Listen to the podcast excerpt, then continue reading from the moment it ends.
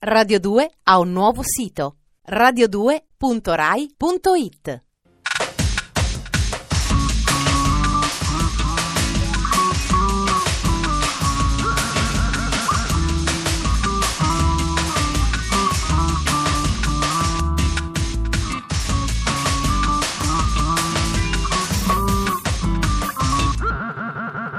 Dispenser.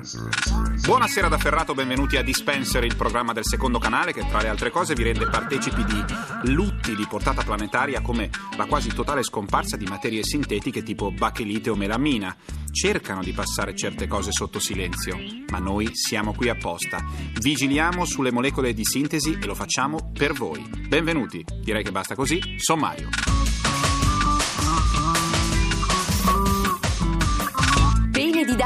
E sangue di cobra, la ricetta dell'antico afrodisiaco. Bram Van 1971, le origini lontane del singolo del momento. Le pistole del sesso, oscenità e furore o grande truffa del rock and roll. Tornano i temi di scottante attualità fisica che fanno di Dispenser uno dei programmi più amati dagli autotrasportatori che sfrecciano su e giù per la penisola. Questa volta affrontiamo l'argomento del doping sessuale, ovvero parliamo di come l'uomo nei secoli abbia fatto di tutto per avere un sostegno chimico al suo desiderio. Se è vero, come ripetono gli esperti, che non c'è afrodisiaco migliore del proprio cervello, meditate gente, meditate. Dispenser. Ai tempi nostri non è più un problema. Viagra per uomo, Niagra per donna. Il raggiungimento dell'orgasmo è ormai cosa matematica. Ma in passato come andavano le cose? Che fosse per intensificare già eccellenti prestazioni amorose o per risollevare le sorti di un'assonnata libido, l'uomo ha costantemente cercato in rimedi empirici la risoluzione all'inconfessabile defiance. La parola afrodisiaco fu coniata in onore di Afrodite, la dea dell'amore, nata dalla spuma del mare. Ed è forse per questa analogia che l'ostrica, la più preziosa fra le conchiglie, ha serbato nei secoli la nomea di toccasana dell'amore. Non a caso, il più formidabile degli amanti, Casanova, ne mangiava crude almeno 50 prima di un'infuocata performance. Un altro cibo considerato afrodisiaco è la povera cipolla, apprezzata in tutta l'antichità. Come testimoniato ne Il giardino profumato, un manuale erotico arabo del VI secolo. Il membro di Abu Leiluk è rimasto eretto per 30 giorni perché aveva mangiato troppe cipolle. Aggiungendo poi che per raggiungere tali risultati si può provare anche con bile di sciacallo o grasso di cammello da strofinare in loco.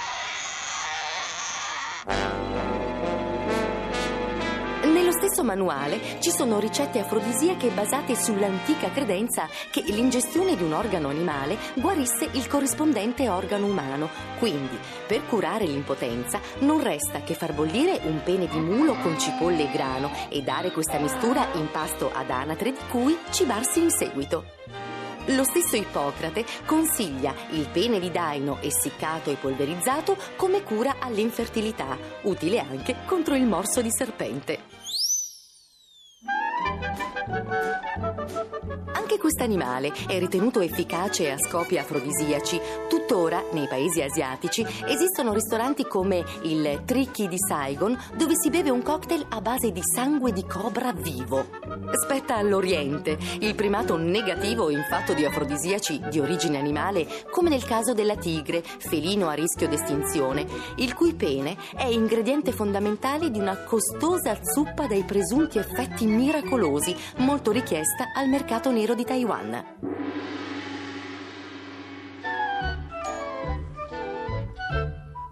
O come la polvere di corno di rinoceronte, altra specie protetta, il cui uso è stato dichiarato illegale in Cina solo nel 93, ma il malaugurato commercio continua di frodo. Eppure sarebbe facile porvi fine. Basti pensare che il corno di rinoceronte è composto dallo stesso materiale delle unghie umane. Semplicemente affiliandosi ad un salone di manicure, i bracconieri si risparmierebbero fatica e rischi e il simpatico animale sarebbe salvo.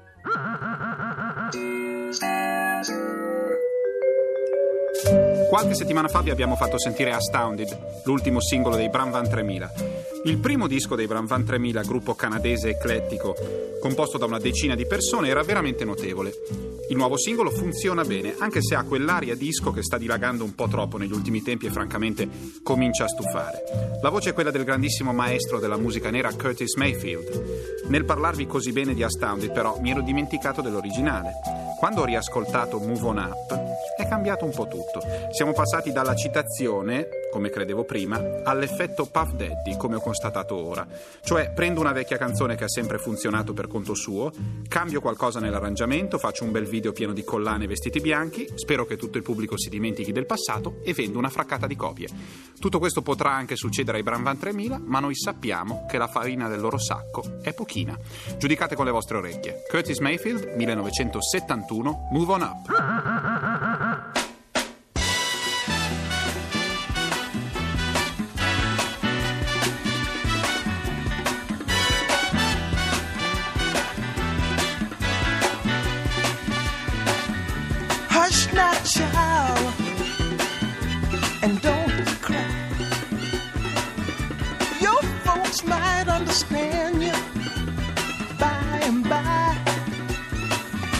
Just move on up toward your destination. Though you may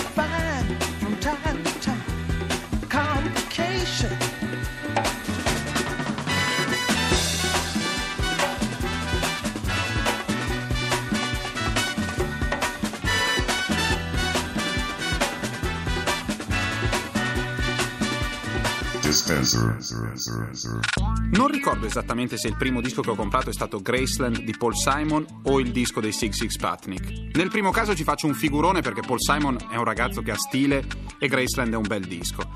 Con i Six Six Patnick invece siamo davanti a un esempio di tamarrata anni 80. Quelli che oggi hanno 40 anni invece hanno cominciato a comprare dischi dalla grande truffa del rock and roll, The Great Rock and Roll Swindle, signore e signori, i Sex Pistols. Dispenser. Per quanto sembri vicino nel tempo, il punk celebra quest'anno il 25 anniversario della sua nascita, che al di là del proto-punk americano, viene fatta coincidere con l'avvento dei Sex Pistols. Nonostante la loro parabola sia stata piuttosto breve, 26 mesi di vita e un solo album, l'influenza che questo gruppo ha esercitato sulla musica rock è enorme.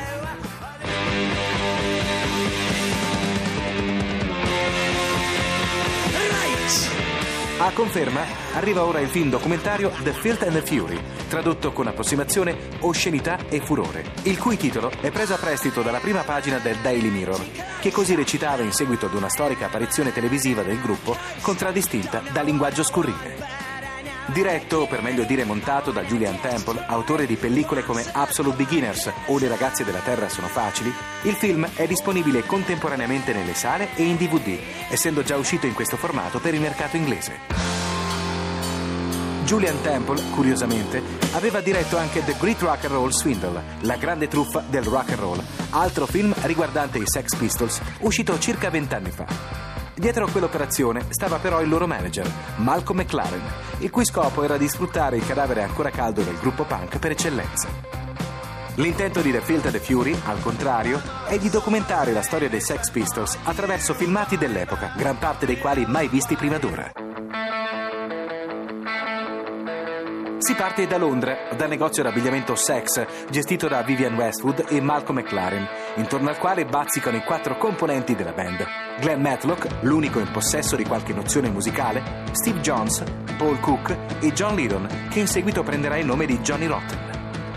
Dalle prime prove ai primi concerti, fra cui quelli famosi del 100 Club, si passa all'avvicendamento nel gruppo fra Matlock e Sid Vicious, quindi all'esplosione del fenomeno Sex Pistols.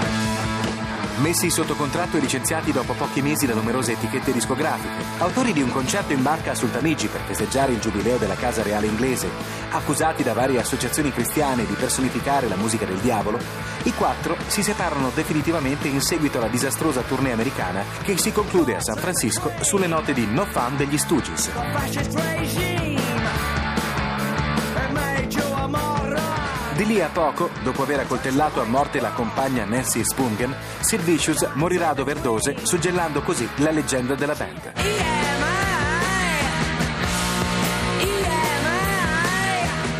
The Filth and the Fury è dunque un film imperdibile, nel quale, fra l'altro, è possibile vedere immagini di fan adolescenti dei Sex Pistols, come Billy Idol, Shane McGowan e Siouxsie Sioux. Una pellicola particolarmente consigliata a tutti quelli che pensano che i Green Day siano un gruppo punk. Questa sera di Spencer, la trasmissione da cui Piero Alberto Angela attingono per i loro documentari, ha parlato della storia degli afrodisiaci, di come i Bram Van 3000 hanno rimpastato una vecchia canzone di Curtis Mayfield e infine del gruppo punk più istituzionale in assoluto, cioè i Sex Pistols. La trasmissione di stasera finisce qui, Ferrato vi saluta con la solita aria complice.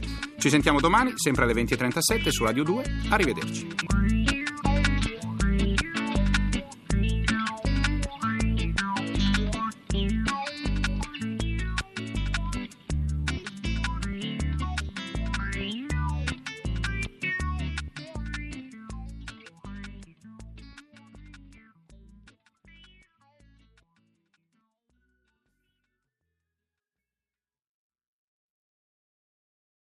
Radio 2 ha un nuovo sito radio2.rai.it